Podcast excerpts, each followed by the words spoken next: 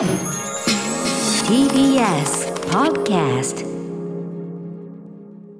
さあということでですね、はい。この時間でですねちょっと私のまたか身勝手な話をしてよろしいですか？もちろん。身勝手極まりない話をしても。苦手でも中身もある。中身は分かりません。あの皆さんがどれぐらいフィールしてくださるかもちょっと確信がないのですが でもねあの今ね、はい。非常に旬なゴードンの話ですねゴードン。今ゴードンゴードン来てんなみたいなゴードンチェックしてますよマジゴードンは旬だなみたいなところあると私思うんです。なりのゴードンをチェックしてますよあなたなりのゴードンあります？これ。私なりのゴードン月曜日にチェックしますよ月曜あうんあのいやもちろんそっちのゴードンもいいんです、はい。ね、えーは毎週月曜やってます。エルピスのね、前田ゴードンさん。本当に素晴らしい。本当本に素晴らしいと思ってます。あの目が夢に出てくる。宇垣さんとも本話してるんですけど本当によ要するにただのハンサムを超えたちゃんと、うんあの役柄であり演技というのを本当されてて、ええ。あのゴードンさん素晴らしいんですが、はい。ただそのああの前田ゴードンを超える今旬なゴードン。何？があるんですね。ゴードン違い。今こそ旬なゴードン。それは何かといえば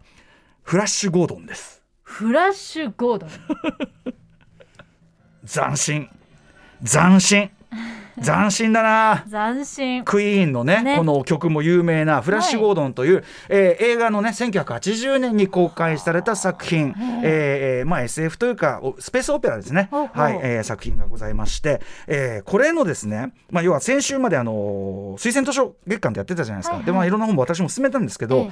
このですねちょっとじ遅れてですね驚くべき映画本が出まして。出ちゃってた。ちょっと度肝を抜かれる映画本なんですね。この1980年のフラッシュ・ゴードンの、まあ、あの40周年記念の2020年のタイミングで、まあ、英語版の現象が出た本なんですけど要するにフラッシュ・ゴードンの、まあ、アートブックというかメイキング本なんですよ。フラッシュ今フラッシュ・ゴードンって、はい。まあ、なんて言えばいいのかな、まあ、もちろんあの好きな人は好きですけど、ええ。言っちゃえばこうちょっと失敗作呼ばわりされてるところもあるというちょっと半笑いっていうかね。かなりビビッドな、はい、近年あのテッドというねあのクマちゃんが話すやつはい。うんうん。あのテッドの中で主人公たちが愛してやまない作品ということで、まあ、ある意味ちょっと再注目は確かにされたかもしれないぐらいの感じで基本的にはちょっとこう半笑いというかなそういう扱いをこうされやすいあの作品だったわけですよ。がですねここに来て40周年の時を経てですね、えものすごい豪華なアートブックとして発売されそして2022年のこの12月5日ほやほやです、えー日本では竹書房からついに翻訳版が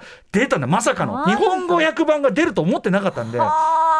はあだからそのこれが出るって聞いた時私思わず嘘でしょとフラッシュゴードンのそのアートブック今出すのみたいな。いや俺は嬉しいけどみたいな。でも多分その俺は嬉しいけどがうん。全世界に結構な数やっぱあのテッドの2人みたいな感じの人がいっぱいいるんですよ。そういうことですね。まあ、改めてどういう作品かというと、はい。フラッシュ・ゴードンそのものは、まあ、昔からあるそのなんていうかなあとアメコミックというかコミックヒーロー元祖みたいな感じであの SF 的なねスペースオペラ的な、で有名なのはジョージ・ルーカスが「スター・ウォーズ」作る、ま、時にもともとはフラッシュ・ゴードンをやろうとしてうんうん。やりたくて、えー SF 活劇というかなそういうものを構想してだから彼なりのフラッシュ・ゴードンが「スター・ウォーズ」なんですよね。はあ。で「スター・ウォーズ」1977年にアメリカに公開されてでそれを聞いたですね、まあ、あの大プロデューサーディノ・デ・ラウレンティスという方がいましてですね、このディノ・デ・ラウレンティスがあのじゃあ俺だったらその「スター・ウォーズ」でもっとすごい映画を金いっぱい使ってつ、ね、作ってやるということであらゆる面で「スター・ウォーズ」を上回る映画を作れという命令を出して、まあ、動き出したのがこのフラッシュゴード。ン、まあ、要するにジョージ・ルーカスがフラッシュゴードンをもともと作りたかったっていうのはもう知られてたわけですから、うん。だ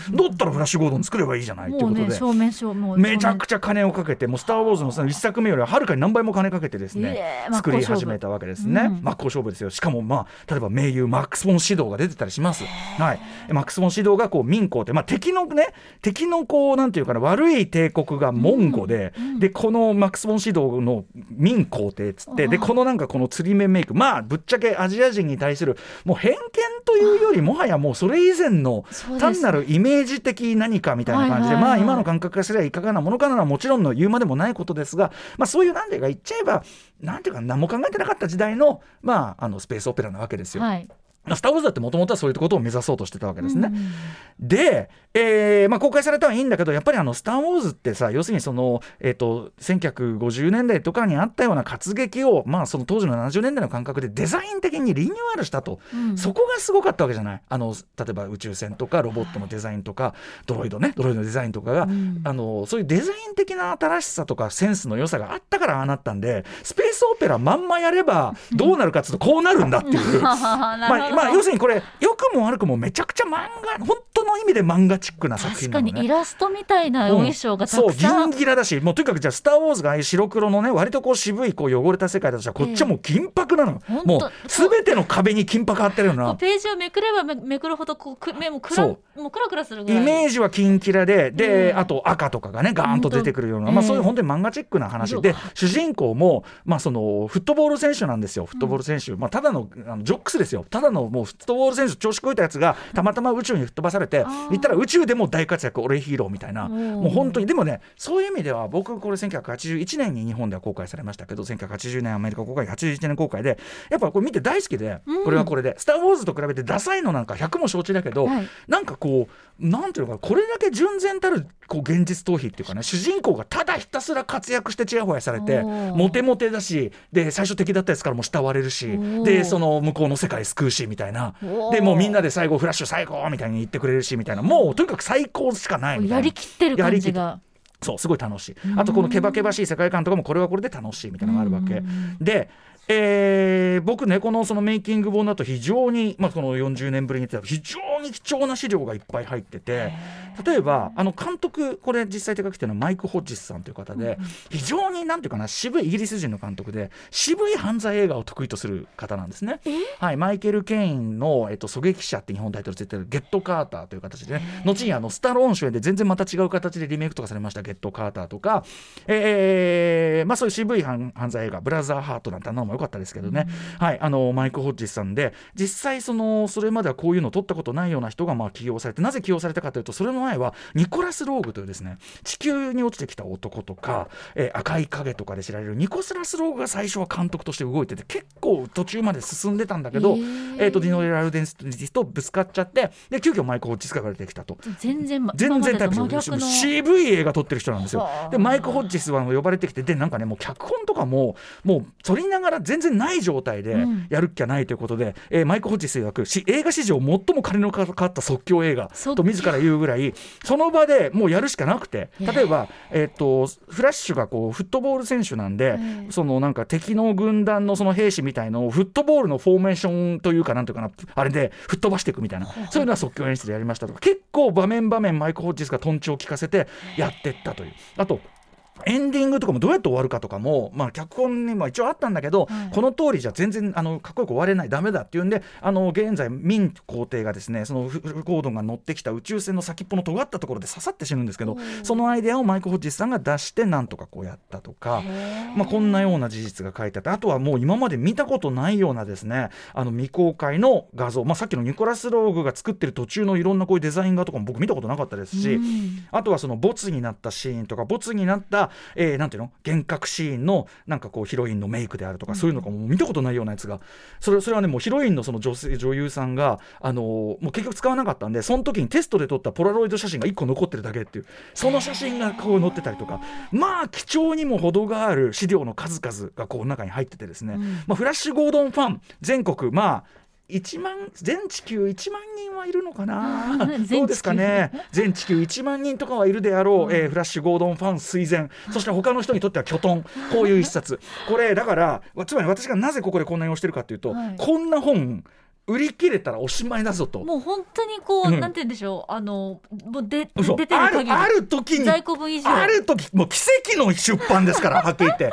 日本語版が出るなんていうでものは。本当に大ですもんね。これ何センチぐらいあるだろうそうこういうかアートブックの中でもかなり大きい方ですね。大きい存在感ありはい、ますよ、近年この竹書房さんはダーククリスタルのそのメイキングブックとかスター・トレックの映画版のメイキングブックとかそういう70年代後半から80年代の、えー SF ファンタジー映画のアートブックみたいなのをここで生きてい。っぱい出してるんですね。でもダーククリスタルとスタスター・トレックはまだわかるよ。スタートレックまだわかるよ、はい。でもんだよく出したないや本当でもこの帯がいいですね。愛してやまないそう。すべての人々に送る。ゴードン愛して山でさっき言ったでしょ、はい。全地球1万人ぐらいの一おそらく最初で最後ってもうちゃんと言ってますよ。おそらくじゃないよ。もう絶対に最初で最後だよ。ちゃんと言ってる。豪華メイキング本が竹書房から出てるので、はい。これはえの僕映画本というのをねいろんなもん評論も好きですしアートブック、メイキング本も好きですがその中でも珍品中の珍品こんなもののフルのね、えー日本語版が出るなんてことは考えられないもんが出てますんで、ええ。これは手に入れていただきてこれはですねおいいかほどえっとね3000 4000円か3000円ぐらいじゃないかな。まあでもねあのこれネットでもう買えるものですもんね。えー全然あのあのあのアマゾンとかで買ってる売ってると思いますんで、はい。あのーぜひ手に入れていただきたい、えー、集え全国のね、えーフラッシュゴードンファンというような、えー感じでございます。ちなみにえー後ろに流れてるのはそのフラッシュゴードンの、はい。かの有名なクイーンのその主題歌ということで、はい。まあこれを使ったパブリックエネミーのね、パブリックエネミーがこれをサップリングしたとかいろんな話もあるがそれはまた今度ということで、ぜひあるうちに手に入れろフラッシュゴードンメイキングオブフラッシュゴードンご紹介しました。After Six Junction.